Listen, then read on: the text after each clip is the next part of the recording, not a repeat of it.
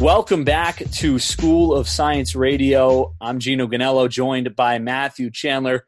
No guests this week, but we have a lot to talk about anyway, as Everton had two games since we last talked. Matthew, before we get started on anything, how you doing? Just kind of numb to everything that's happened now this last week. So, yeah, supporting Everton for 15 years or whatever it does to you. Um, but yeah, a lot to talk about, but not particularly anything, I guess, new to talk about. Yeah, no, not not exactly anything new to talk about. Just kind of the same old, same old as it is. um, you know, yeah, feels like every, way, really. every time things go start to go well, it's uh, it's back, think, it's back to scrap Everton, well. yeah. which is you know, I guess I guess that's what we're, we're we were born to live with. Um, but let's get into the first game yeah. before we get too depressed. Um, Everton Southampton. uh, obviously, the the first game. This was played back on Thursday, I believe.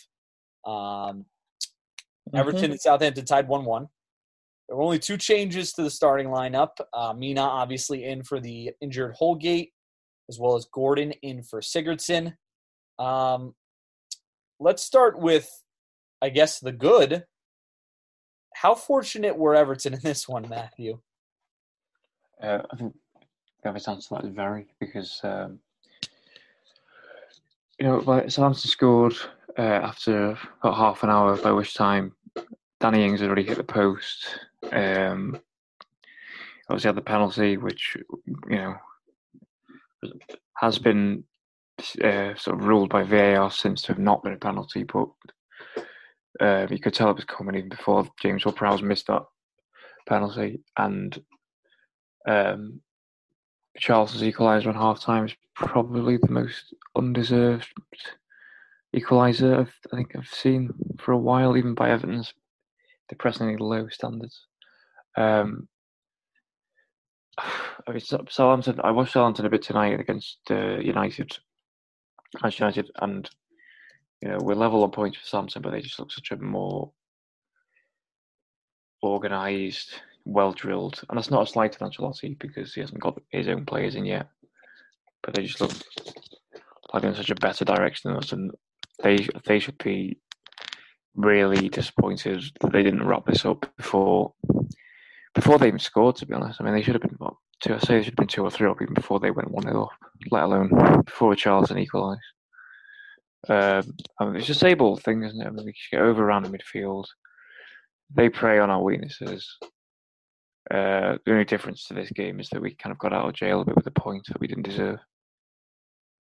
Yeah, I mean, um, you know, I didn't get to see much of the game. Uh, I was I was doing something, but from the highlights I've seen, everything I've seen, it's you know, it looked like Everton were definitely um, on the lower end of the chances. It looked like Southampton they had a ton of really good chances from what I saw, and I, you know, like you said, I mean, I didn't watch the game, but it, you know, just from watching the highlights, I feel like I was surprised that the scoreline ended up the way it was, because um, it didn't look like Everton was really threatening that much, um, and you know, I guess that's a foreshadowing of what was to come on Sunday, which we'll talk about in a little bit. But um, but it definitely looked like Southampton was the better side, and and they have been you know, we have won a few games. We've tied. Um, other than other than the loss recently, um, you know, it, I guess points wise, we've been pretty good. But like you said, it just uh, Southampton for I think since the restart has been more organized and and better than us, not only in this game but but in other games as well. Um, and I think that showed. I think that showed it in this match. But uh, you mentioned VAR, Matthew. Uh, obviously, it's it, it, reared its head twice in this uh, match in, in big moments. Obviously, the first one being the one you mentioned, the James Ward Prowse penalty, um, which was later ruled not to be a penalty, even though VAR said it was uh, during the game. And the Bednarek uh, challenge on Richarlison that got uh, him a yellow card. Um, I mean, yeah. Tell me what your opinions are. I mean, live watching these, and tell me if they differed live to you know say 24 hours after the match. Yeah, well, I think um, my initial reaction of the Southampton penalty was that it was a penalty. I thought it was um, because I thought Gomes just looked like he kind of stuck a lazy leg out and just caught Stuart Armstrong. Uh, on on the second viewing of it, um, does look as though Armstrong is already falling before Gomes. There is con. I think there is contact, but I think Armstrong's already going to ground before Gomes uh, touches him. Um, and then, of course, the shove. I can't remember what Southampton player it was, but the shove on Anthony Gordon later in the first half, which I mean, you might say that's not a penalty, but I feel like you set a precedent by giving the first penalty. So if you're going to give Southampton theirs, sure, you know, Evans is more of a penalty the Southampton one. Um, and then, of course, you have the uh, second half, you have the foul on Richarlison by uh, Bednarek, which, you know, when he's throwing goal, which is either, I don't know how he can get, he got a yellow card for it, um, but I don't know how. It's a kind of a weird middle ground to give a yellow card, I think, because mean, some people say Bednarek gets the ball, and he might do, but if he if he gets the ball, then it's a good tackle. So there's no punishment or no uh, no free kick to give there. If it's a foul, Charles' is last man and is it on goal, and it's not one of them where he's going away from goal or it's not a clear goal scoring opportunity. He's right bearing down on goal in front of our Samson goalkeeper. And Bednarek um, if he fouls him, it's a red card. So I think maybe McCluskey straws here saying I didn't get certain decisions uh, because it, it masks pretty awful Everton performance. Uh, but again, it's just the inconsistency. And I saw a great start that said Everton have had more penalties given against them that VAR has then said uh, it was the wrong decision this season than they have given actual penalties in their favour. I, I, mean, it wouldn't surprise me. It wouldn't surprise me. Feeling no. like the entire. Well, there was the there was the the one at Brighton where uh, Michael Keane stood on uh, what's it Connolly's foot. Yeah, yeah, yeah. Um, and then this one on Thursday, which thankfully Ward Prowse missed anyway in the bar. Yeah, and I, I said I said Ward Prowse was the one foul, but you you corrected it. Uh, Armstrong actually won. Yeah, yeah. Prowse took the penalty. I just got that mixed up. Wanted to correct that. Um, but yeah, I mean, I again didn't see them real time. Saw the penalty afterwards, and uh, you know, in hindsight, uh, it definitely looked like it was not a penalty. It looked like he was falling down before. Uh, I guess it was Gomes got to him. So uh, you know, obviously, I think VAR got that wrong, and and it ended up not affecting us, and the Premier League came out or the VAR came out and and said that it was the wrong call. So in the end, I guess you know it, didn't really matter that much. But the ben, Bednarek challenge, you said it, uh, you hit the nail on the head.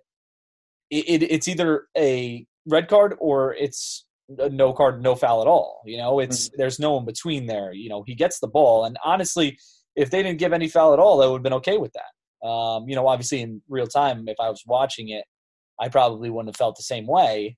But when you watch the replay, he does get, and you slow it down, he does get the ball. So if they gave no foul there, I would have been okay with that. But again, if they gave a red card, I would have been okay with that too. I just feel like yellow's like, I don't really know which way to go, and I don't want to take this guy out of the game.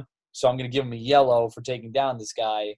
And, um, you know, he gets to continue. It's like you don't know what the decision is, so you just go with the middle decision. That's really not the right answer at all. Um, so I think you know that was handled poorly. But uh, we saw the exact we saw the exact same thing with uh, Davinson Sanchez on Charleston in uh, I think November. Yeah. Same end of the pitch, same scenario. Charleston's in on goal. He gets taken out. I think Sanchez got a yellow. Uh, he might even got away without anything. And I, while I don't think I don't think Richarlison is a diver or goes to ground particularly easily, as some people like to make out, do feel like rightly or wrongly he's kind of got this reputation from outside like the Everton bubble, maybe among like the referees for being this kind of player who goes to ground easily. So I don't know whether that went sort of went against stood against him here, um, but it shouldn't do because a, he doesn't go to ground easily, and B, like I said, it's either a foul and then a red card, Yeah. or a good tackle and no card. So it shouldn't make any odds what kind of player he is. Yeah, and I think that Richarlison kind of, like you said, unfairly gets that diving thing because he does dive, but I feel like he doesn't do as much as some other players in the league do. Um, I feel like dived, yeah, he has dived before. but yeah, he's not. he's not. You know, he's not diving on every play, and he's not. You know, doing so Yeah. much that it's you know it, you're starting to worry whether it's actually a foul or not every time he does it. I, I feel like most of the times he gets fouled, he genuinely gets fouled. But a part that may not play into his favor is that a lot of times when he gets fouled, he gives attitude. He has a bad, you know, you know, it's not exactly the nicest to the refs, I'm sure. Yeah. So, or it It's doesn't the look same like with Grealish or you know Zaha players like this who have a reputation for being fouled and yet have set the sort of simultaneous reputation for diving. And actually, when they are fouled, you're sort of in two minds as to whether they actually have been or whether they've just dived. So, um, again, Richarlison, I don't think is a diver, but Yeah. for some reason he seems to have that reputation. yeah, But you know, also the thing is, you know, the the problem I don't think is you know the referees that we keep having who are so. so- I mean, this was Lee Mason who we got a lot of times before and has been similarly subpar a lot of times before. But the problem is with the guys who you know allocating Premier League games and sort of keep him on the roster for Premier League games. You know, it's not his fault that he can't do his job well enough. It's people who keep giving him the opportunities to referee Premier League games. Yeah, I, but I mean, I think also in, in fairness, it's not just him. I think that No, yeah, you know, I think that there's a lot of them, and I think that it doesn't help. But it's also a question of you know, I mean, I don't know. Are there referees out there that would do a significantly better, maybe than him, a significantly better job? But you know, I feel like with you know, when it comes to human error, there's always going to be human you know decisions. I feel like there's always going to be some aspect of human error in in in um, you know refereeing, and VAR is meant to take that out. Um, and it really, and at least from our perspective, has not done a great job of that. And I'm sure from many other perspectives, uh, they would, many other teams would feel the same way. Um, there was a tactical change at halftime by Carlo Ancelotti. Um, what do you think? Kind of Did it work? yeah, kind of. Well, um, in a in a way, yeah. I think you know, going three at the back because we we we've been overrun so badly with this with the four four two by Southampton that I think he changed something. Um, kind of move Seamus Coleman more to centre back in a, in a back three with uh, Mina and Keane, who, as we know, are kind of you know in isolation good defenders, but kind of struggle as a partnership because of their lack of pace. Um, and I think the introduction of Sidibé uh, made a bit of a difference. He kind of drove Everton forward. I think his delivery is certainly better than Coleman's. Um, I mean, Everton there was there wasn't a great shape. I don't think to Everton certainly going forward, um, and obviously it didn't help us get get the three points. But um, I was kind of I was kind of pleased that Ancelotti recognised that the four four two, however successful it's been for us so far, didn't didn't stick to it when he could see it clearly wasn't working in the first half. Um, even if it ended up the same result as as what it was at half time, I think. But as you say, in you know, he still played that for Wolves yesterday, and uh, it was a pretty much a car crash from start to finish. I'm sure we'll get onto that later. Yeah, no. Um, yeah, you. I mean, I again, I didn't, I didn't watch it, but I, you know, I, one of the things that Pete says in his um, in his stats, in his five telling stats that he writes every week or every after every game, um, amongst other things, he talks about the change in formation. Uh, he says it's a three-five-two, and and I think you're right, Matthew. It was nice to see that. Um, and he talks about it a little bit. He, it's nice to see that Ancelotti, despite loving the four-four-two so much, went away from it um, when it wasn't working. Which I feel like in the past there have been we've had you know we've had managers who haven't done that. They've stuck to their plan no matter what was happening, and in the end, that's you know hurt us um, significantly.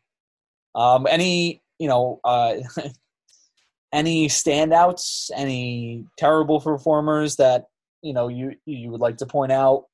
Um, anybody in specific that that stood out to you as as being good, being bad, either way? I thought um, thought Anthony Gordon had another good game.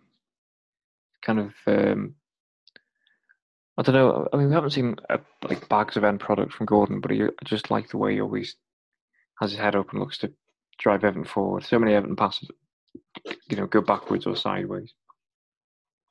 Gordon seems to be one of the few players who seems to actually, you know, want to get the ball forward. Uh, I thought Charles took his goal well.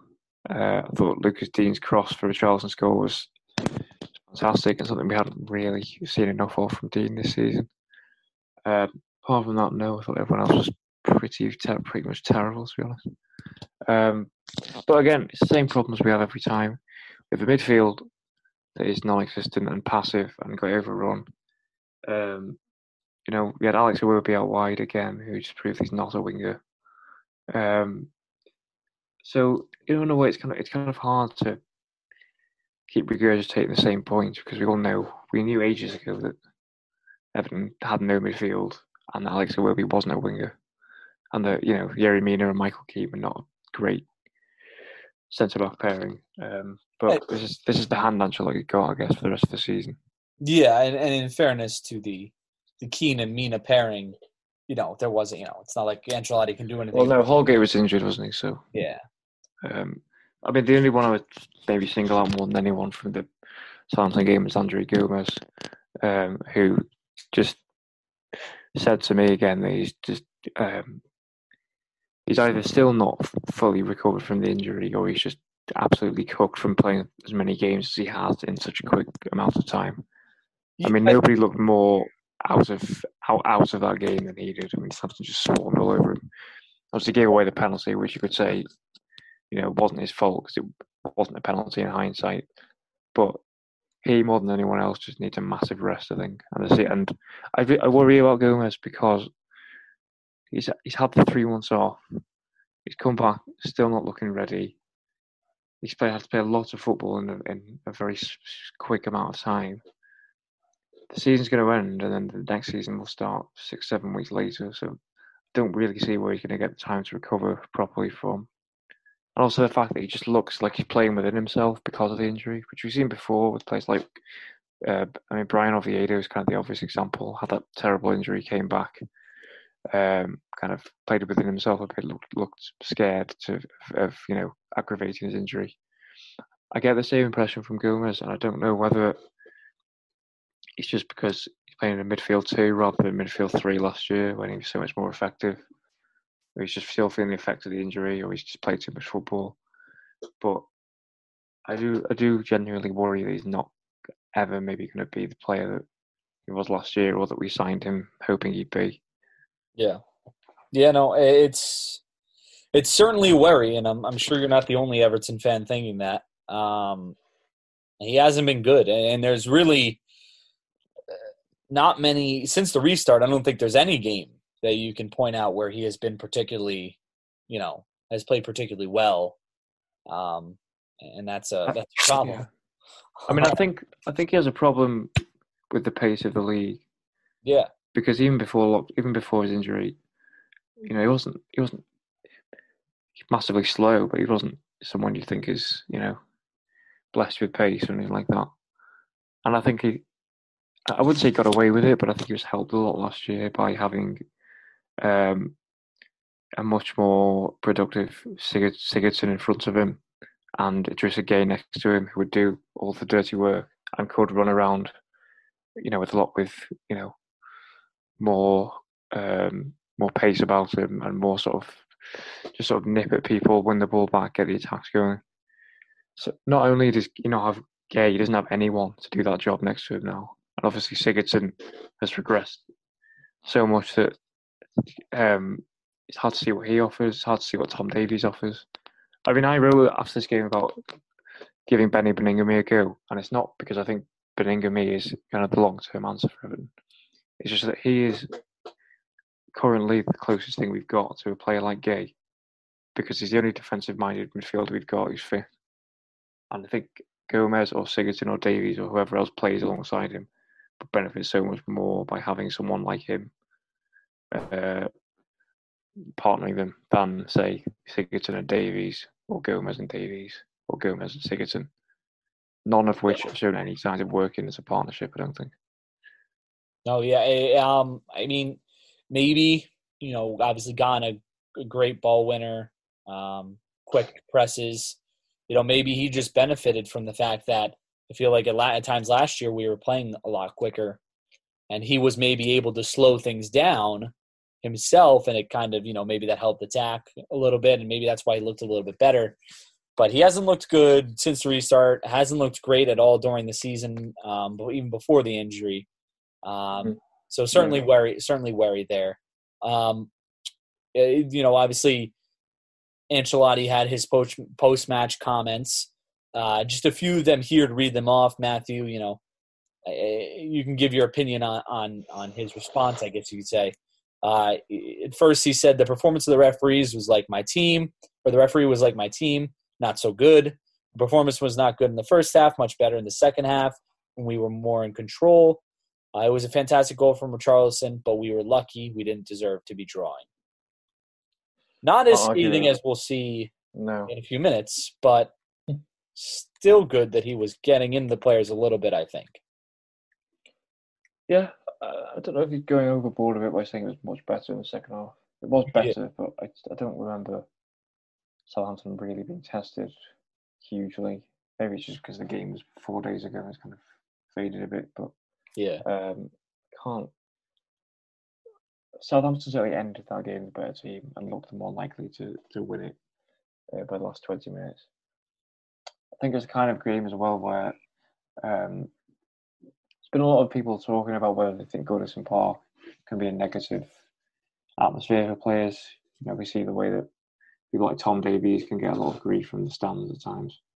I think this was a game where actually Everton really missed Goodison Park and actually proved up what a, what a force for good the Goodison crowd could be because I don't think, especially that first half, I don't think a full stadium would have would have uh, accepted watching Everton play like that and I think with the, you know with the with the fans behind them, I think would have seen them you know give it more of a go in the second half as well.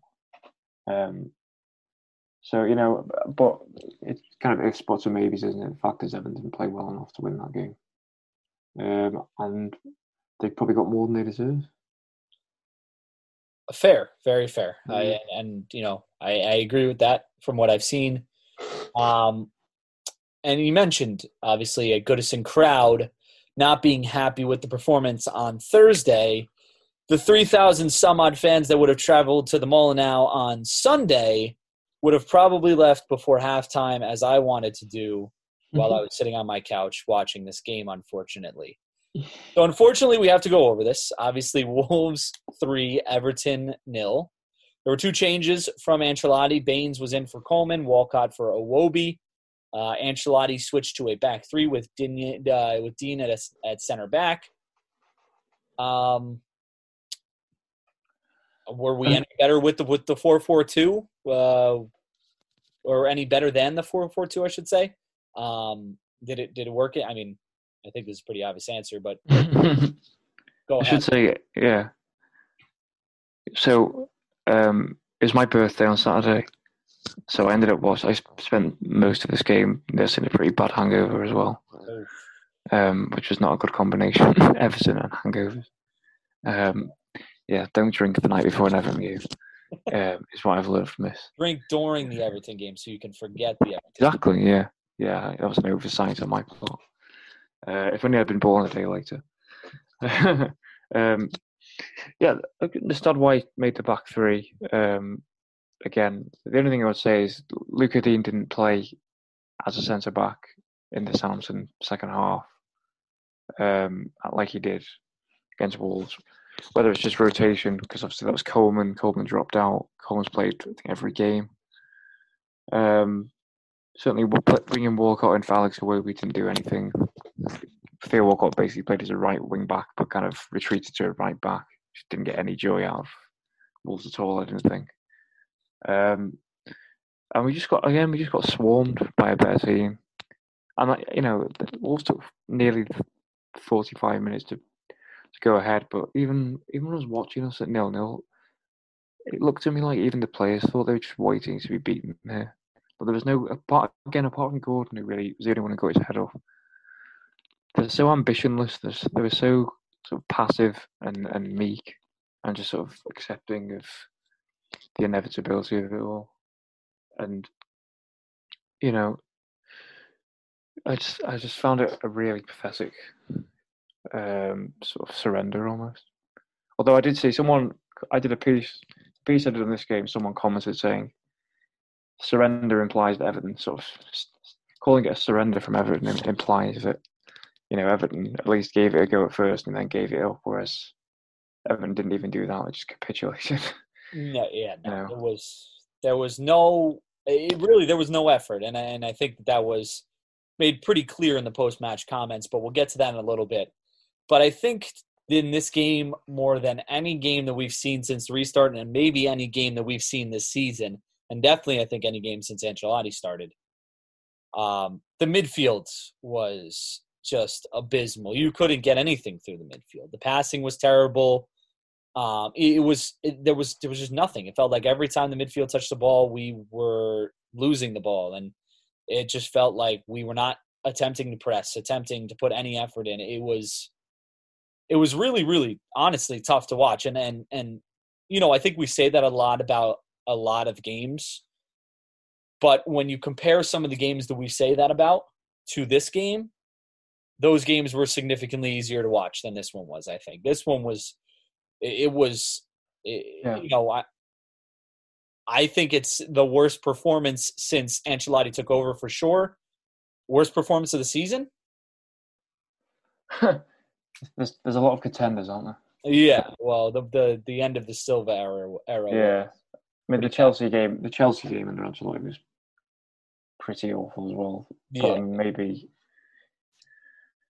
I, I thought Everton would give this more of a go because just basically the fact that although Wolves are in the top six, they're not a so-called like big six team. So I didn't think we'd have that sort of mental fragility that we had, say, at Tottenham the week before or at Chelsea or Anfield. Um, but we just looked like we were beaten from the moment we kicked off. Um, and yeah, I'm just looking at. I'm, I did the five tone starts for this game because obviously Pete's away this week. Yeah. Um, and just two of them that stuck out for me were Everton. Everton made 127 backwards passes uh, yesterday, and only completed 48 out of 80 forward passes. Meanwhile, uh, Calvert Lewin and Richarlison had two shots between them. And um, you say about the midfield, uh, Gylfi Sigurdsson, who we've probably talked about to death by this point, but it's worth highlighting. Uh, he made two passes to Jordan Pickford, who, if you don't know, is Everton's goalkeeper, and uh, made two made two passes as well to Dominic Calvert Lewin, who's Everton's striker, and one to Richarlison, who's also a striker. So, I mean, if that doesn't tell you about, you know, just how tame Everton were and how how tame Sigurdsson was, then you know, just read that and weep, guess. Well, yeah, I mean that's a great point, and it makes. I, I literally said this during the game. We were just going backwards all the time. It didn't even look like the midfield was even thinking about coming forward. They're attempting to bring the ball forward. It looked like every time they touched the ball, they were just looking sideways or backwards, and and that's a huge problem.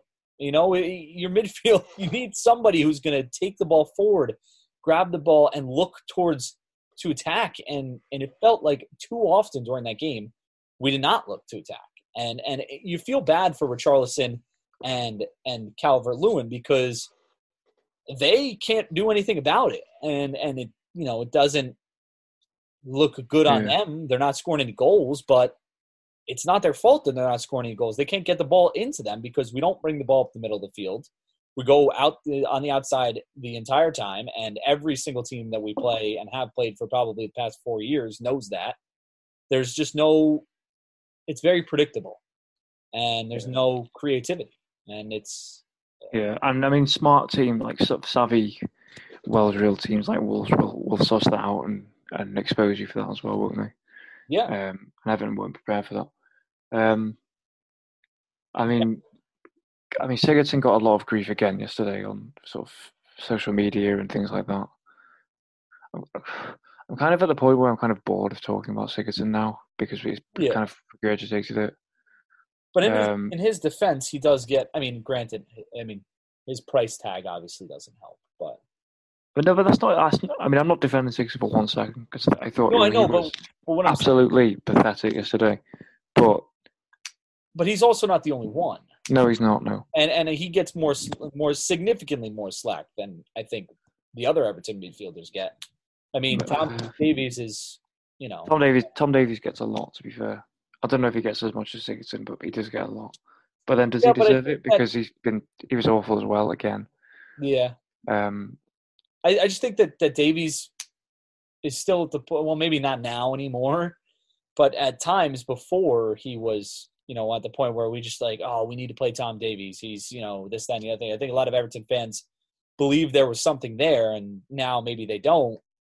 But Sigurdsson, it's felt like for the past like three years, he's just been getting bombarded. And and granted, he's you know he's had his good games and and he has, but he he certainly had his bad games as well, and and he's deserved a lot of the slack. But I feel like more so than most other, the thing, not all other Everton midfielders. I think, yeah, maybe maybe his price tag does go before, but I think, you know, I look at him and I think, you know, he's 31 in September.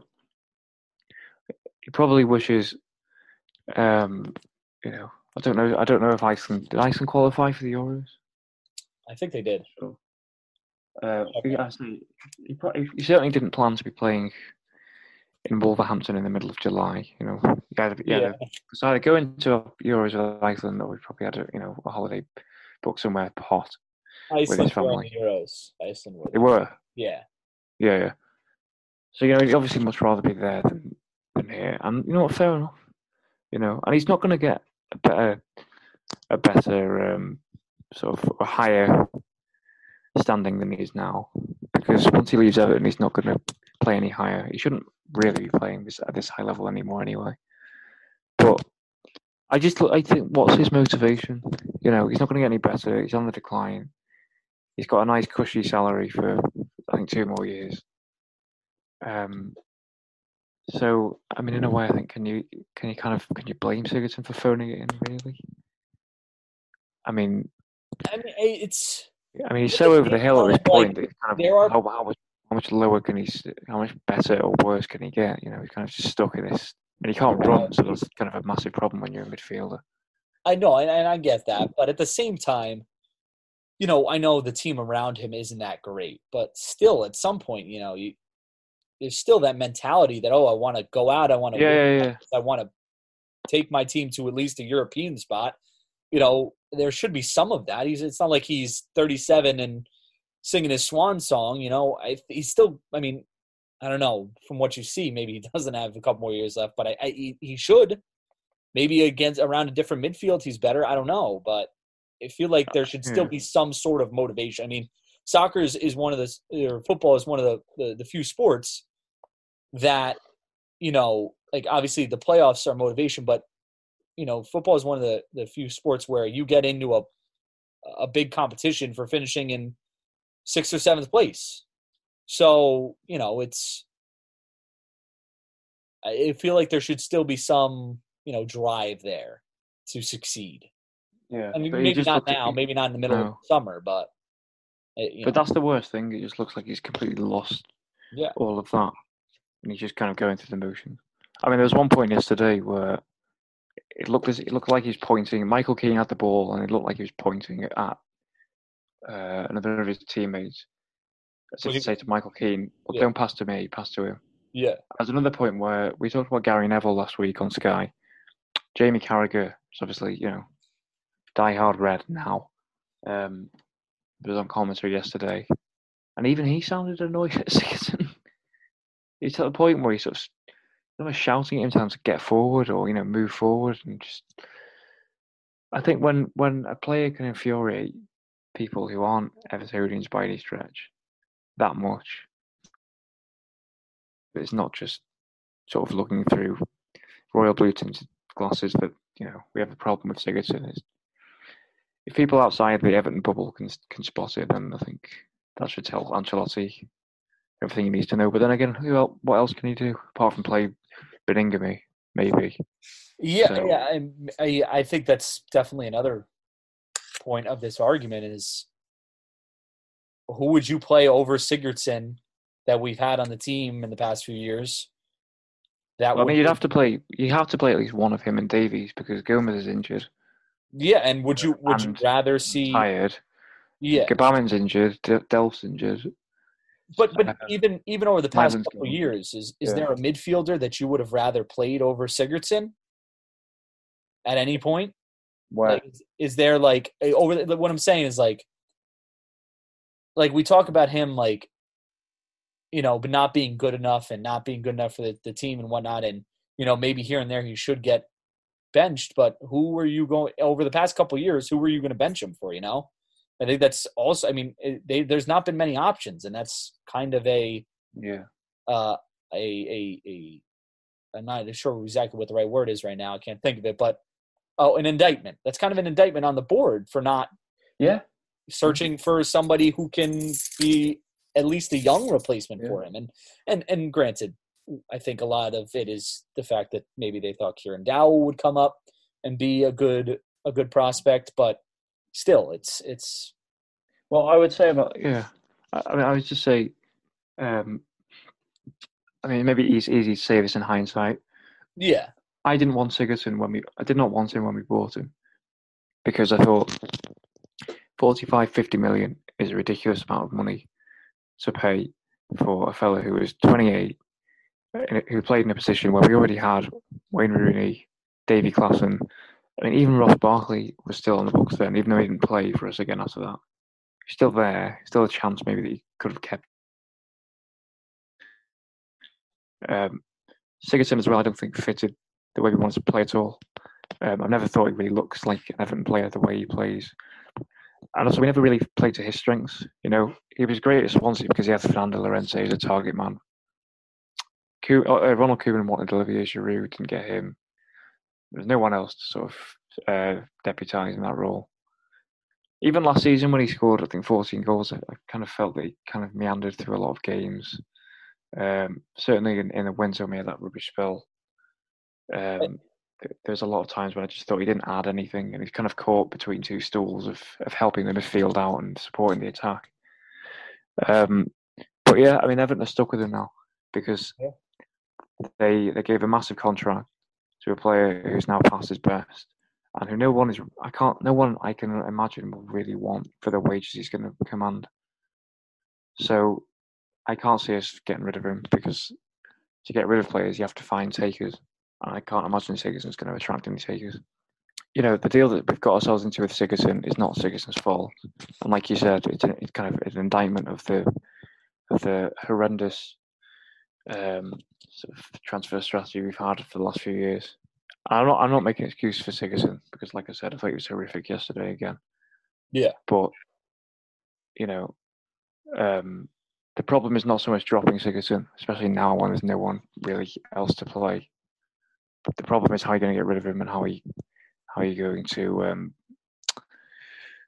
I guess cut ties with this massive contract you gave to a player who, in hindsight, we probably shouldn't have.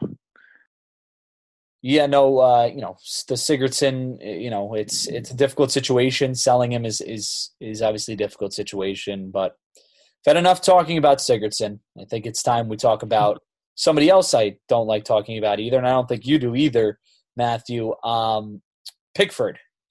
Again, another situation where, you know, uh, it didn't cost us, but lackadaisical goal goalkeeping, um, followed by poor attitude, I guess you could say. Hmm. Your opinions? Can I ask you what yours is first? What- what Yeah, no, I um so here's my thing on Pickford. I was never really on the I don't like Pickford train. Yeah. I was always on like okay, like like I feel like a lot of people at the very beginning maybe I I, I felt like it was it was unwarranted at the very beginning. I felt like he had been a good goalkeeper and he had done a good job you know, I, I felt like he was a, you know, had the talent to be a very good goalkeeper. But recently, you know, seeing not only the mistakes, but the, and I, I'm never really, it's one of those things where if your attitude is bad, but you're still, or your attitude is wacky or crazy, but you're still performing at the highest level, I can deal with that. But he's not doing that anymore. And he's being lackadaisical, seems like he doesn't care a lot.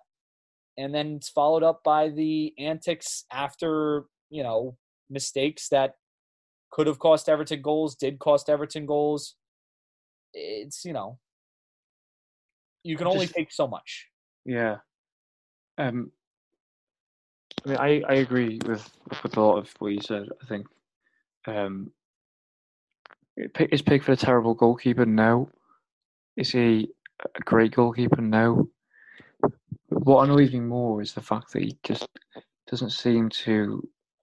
I don't think, he doesn't seem to kind of want to strive to be a better goalkeeper. He seems quite comfortable with just being. I, I mean, I called him just just all right in what I wrote about him, and I feel like that's kind of what Pickford is. He's, he's just all right. He has the, he makes the odd great save. He has his fair share of good games, but I just think his mentality is lacking. And also, there's nothing, you know. It is just character and, and concentration. His mind just seems to wander through games. I mean, that the the shot from Daniel Podence yesterday, where he let it spill through his hands, and then he catches it just before it goes over the line. If he's fully switched on, he doesn't do that. And I can't, I can't imagine Nick Pope. You know, he's watched Nick Pope against Liverpool the day before. You can't imagine him doing the same thing. No, yeah, yeah. Watch how switched on Dean Henderson is and how fired up Dean Henderson is to try and win games to Sheffield United. Yeah, and, and I think You it's guys don't do this, and I don't see. I struggle to see any sign of change in Pickford because we haven't. There's no evidence to suggest he will change, and and the fact that he kind of laughs mistakes off. I get that people can make a bigger deal of that than it is, but it just seems to me that it's kind of it just smacks of unprofessionalism to me, and it just smacks of a fella who's not really taking it seriously enough. yeah, Um, yeah. I, I absolutely agree with that. And and you know, goalkeepers have mistakes. Goalkeepers make the occasional mistake, but feels like it's been non-occasional recently. mm, yeah, like it's been far too often than than other goalkeepers. Um, and you know, I think it's fair to say, and and you can give me your opinion on this. I think it's fair to say that maybe the World Cup performance tainted our view of him in the wrong direction. He had a fantastic World Cup, and I think coming off a pretty good season for Everton the year before, people were very high on him, and they believed he could be a fantastic goalkeeper and maybe that also got in his head a little bit. He is not exactly the type of person that doesn't look like he. I wouldn't. He doesn't strike me as a you know laid back, very doesn't want to be in the spotlight kind of guy. I would imagine that maybe it got to his ego a little bit, being that good and that that renowned over over the World Cup, and I think that probably plays into how we view him now because we saw how good he was and maybe that was just a you know a, a fluke or you know a you know a once in a blue moon moment when we thought it was more than that. I don't know if it's a fluke or it kind of tainted it because it, that was off the back of what was a really good season for Pickford. yeah yeah Um, in what was otherwise a terrible season for Everton with uh, Allardyce and, and Koeman. But um, I just think I don't know. Maybe you know the attention he got at the World Cup has kind of inflated his ego a bit. Um, I do get the impression I think I said this before, but he strikes me as someone who would rather do well for England and cares more about playing for England than playing for Everton and winning things with us, which is not an attitude I particularly like.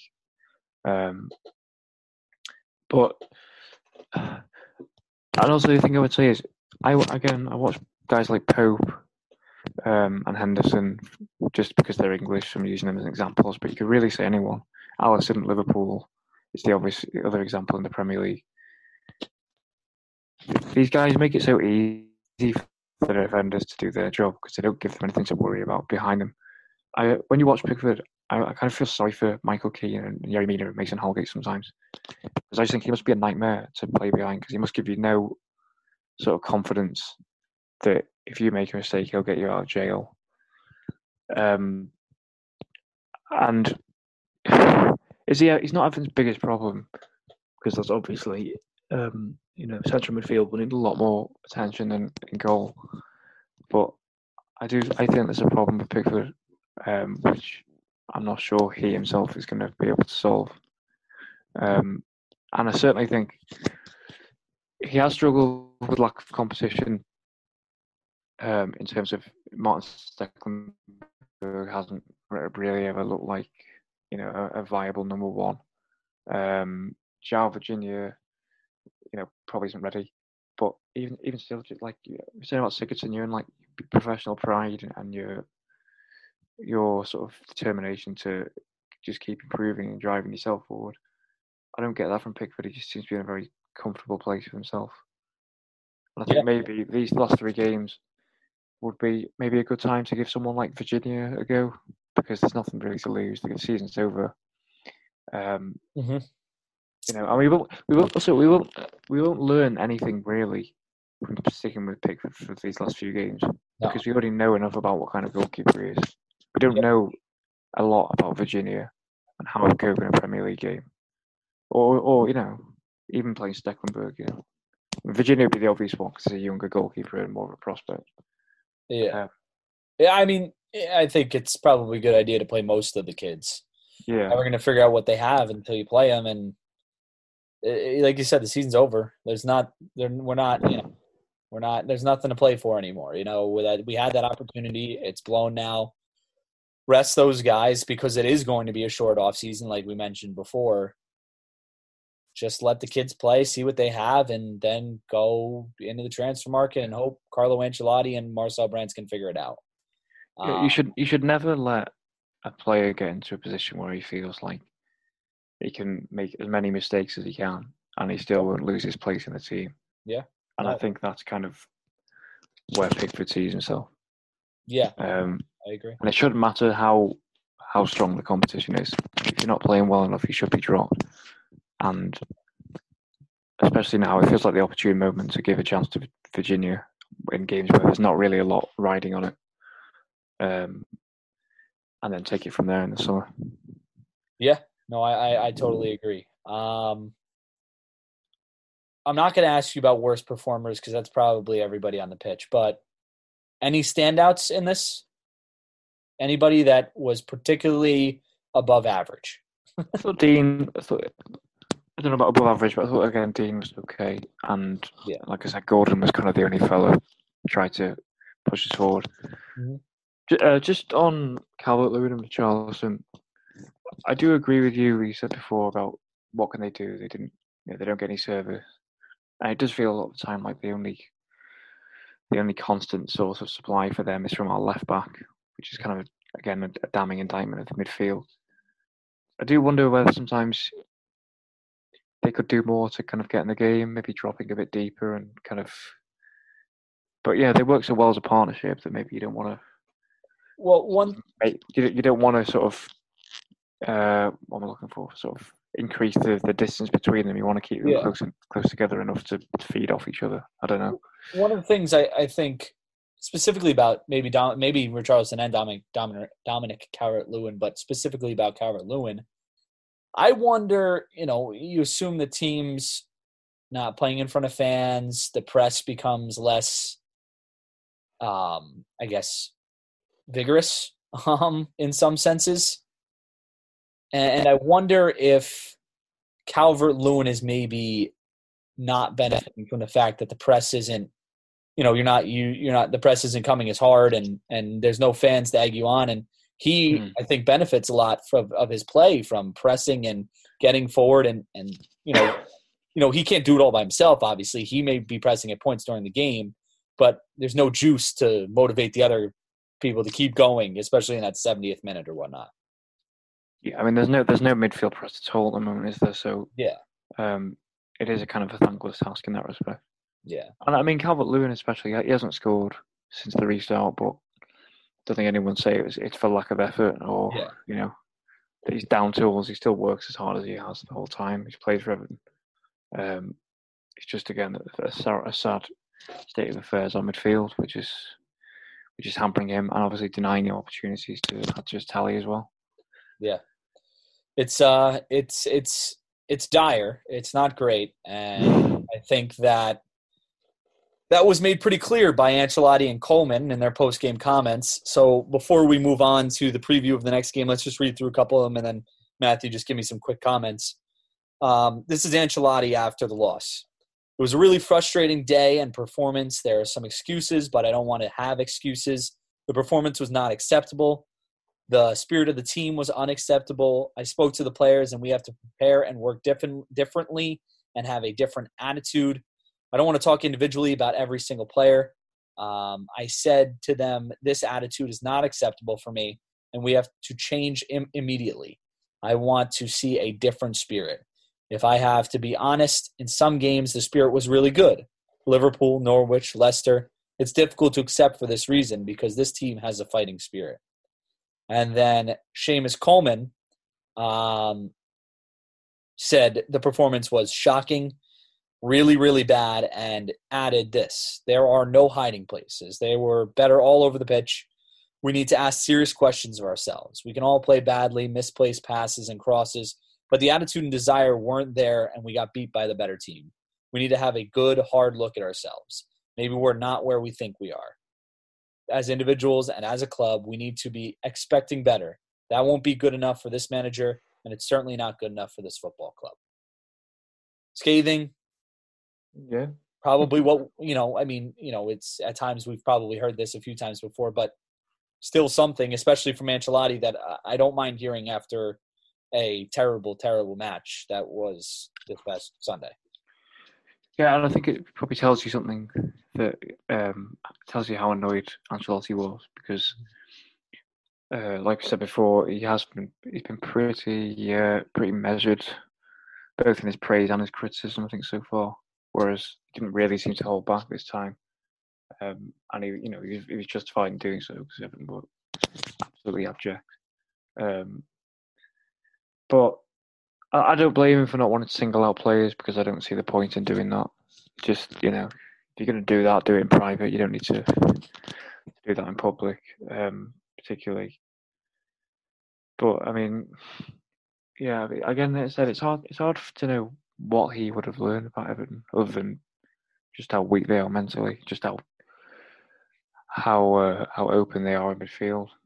But then, I mean, he's probably seen this already by now, and it just I guess hammers home the point that this, this squad needs a lot of surgery and a lot of good coaching over the summer. Um, as for Coleman, I think I, I, kind of take Coleman's comments with a pinch of salt because he has come out with similar sort of platitude, that kind of bit dreary. But I'm not saying it's half-hearted. I'm not saying Coleman doesn't care because I think he's one of the few players that genuinely does. But you know, proof will be in the pudding, I guess yeah, if if there's, if there's an upturn in form the last three games because there's Coleman spark because of this, then fair play to him. But he has said things like this before, and it's kind of fallen on deaf ears a bit. So yeah, I'm not saying it wasn't good of him to say, but I will say I just think you know we'll see what happens. Yeah, no, I agree. I agree. It's uh, we'll find out. I guess maybe this Thursday when the team takes on Aston Villa. Uh, it'll be 6 p.m. British Standard Time, 1 p.m. on the East Coast here in America. The previous meeting between the two sides, Villa won 2 nothing. Just, uh, yeah, I mean. Yeah, of course they did, yeah. Of course, what else is new? Everton have an easy schedule to begin a season for the first time ever, and they blow it. Um, last result, Aston Villa beat Crystal Palace 2 nothing. It was their first win since the restart. At the time of recording, which is July 13th, um, they sit in 19th place on 30 points after 35 games, and they are four points from safety. Uh, as I mentioned, the last game was a win and their first since the restart. Other than that, they have three draw or three losses and a draw in their last um, five matches. Any changes you'd like to see Ancelotti make? I know we've talked about a little bit, but specifically. Yeah, I'd, I would give probably Virginia a go. I don't think he will. I think he probably will stick with Pickford. Um, which you know I wouldn't be devastated about, but I just think you know why not? Um, I, I keep banging the drum about Baningime, but I think it's time he at least gives a go. And he, you know, Baningime that might not be the answer. He probably isn't.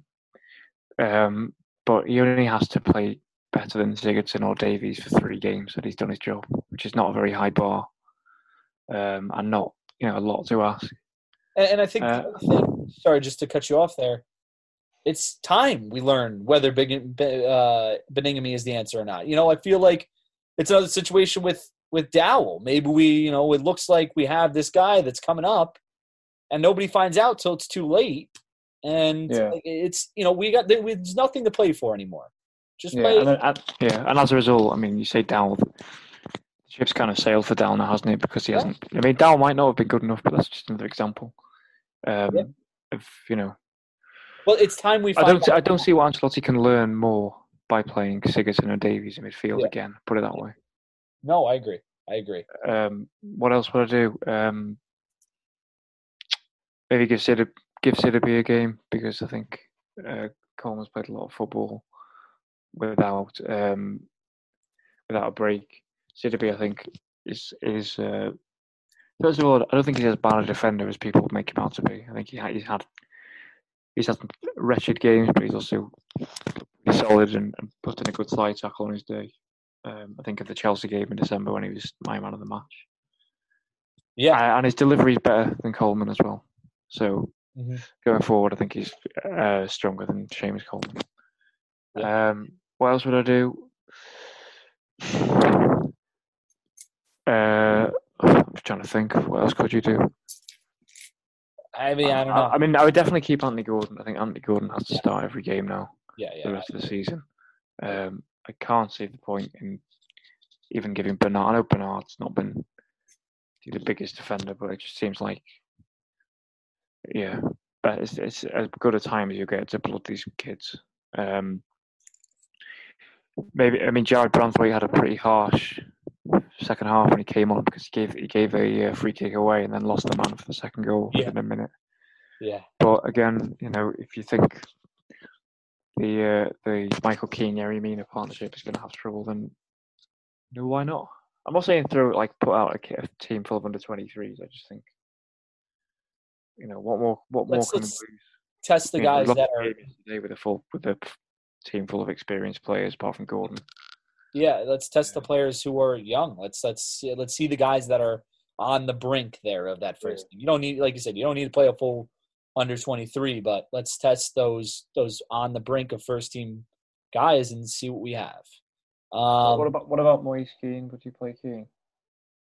I I I would. I I think you just. I mean, I keep being disappointed by Kean. I know he doesn't get a lot of time, but I feel but like it's also I don't know. It's like at, at times I feel like maybe it's hard. He gets it's hard for him to get into some of the games, but also at the same point, feels like every time he comes in a game, he gets a foul within the first three minutes of the game uh, of his time. It's like, like he just sometimes he's just not thinking. It feels like, but I, let's see what he has. Like, I mean, give one. I mean, we got to play what four more games over the next twelve days or something like that. Three more games over the next 12 days or something like that. Might as well give some of these guys a chance just to see what they have. I mean. And, and give Dominic Calvert-Lewin and Richarlison. The worst thing that can happen is you don't give one of those guys a rest and they get injured because they're tired and yeah. you know something which, goes which wrong. is what which is what I think Gomes is in massive danger of of, uh, of, of happening to him. Yeah, and I think even if he wasn't injured, I was, I was quite glad he was left out of the squad yesterday. Yeah. Yeah, just give him a, just give him a breather. Yeah. Um, no, no, I totally agree. I mean, Moise Kean, I don't think we can properly judge until he's had a run of games where he started. Yeah, and exactly. He's not really going to get that now because he's, there's only three games left. Yeah. Um, I don't know. I just think, like I said, Pickford isn't playing well enough to deserve to keep his place. Sigurdsson and Davies aren't, but then you can only really drop one of them. Yeah. Um, and then maybe I don't know whether you drop. I mean, Lucas Digne's played well the last few games, but he's played so much football in a lot of a short amount of time. Maybe give give Leighton Baines a go. Um, I'm just looking at us on our bench yesterday.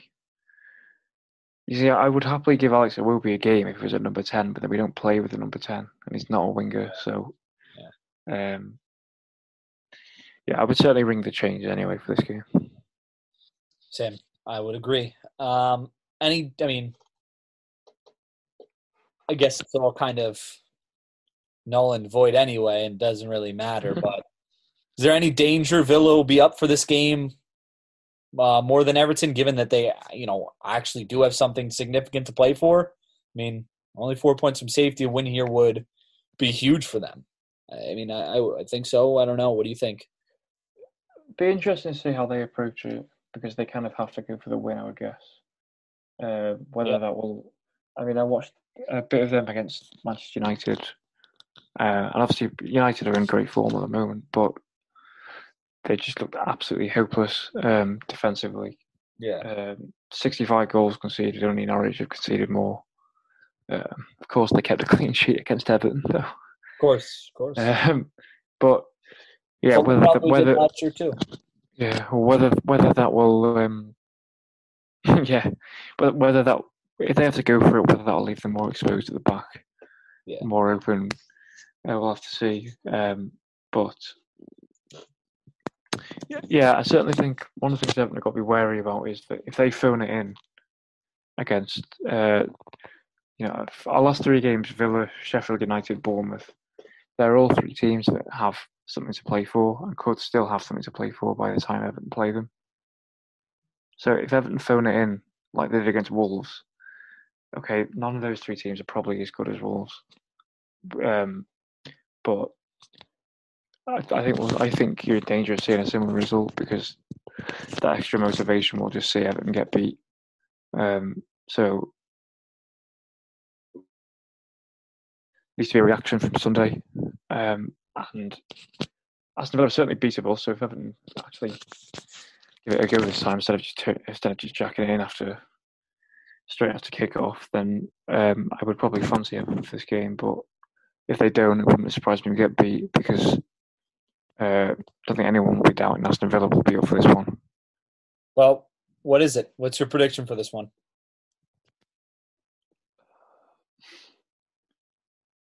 I think Hmm. I, I, I'm not an optimistic Evertonian, so I'm I'm going to have to say one-one. I don't wear this thing. I am a terribly pessimistic Evertonian. I'm a terribly pessimistic person, so I would naturally assume that we're going to draw this game. Um, so yeah, one-one. It's not just it's not just the motivation though as well though. It's just the fact that all of our players are absolutely shattered. Yeah.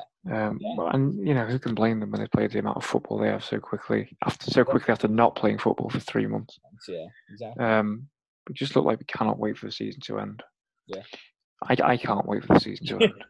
yeah, I so, think uh, you know I think you know it's coming to a close coming to a close soon, and I think all of us can agree it's, it can't get here fast enough. But Matthew, thank you for joining me on this therapy session through Everton's terrible, terrible games hopefully, hopefully we don't have to talk about this next week.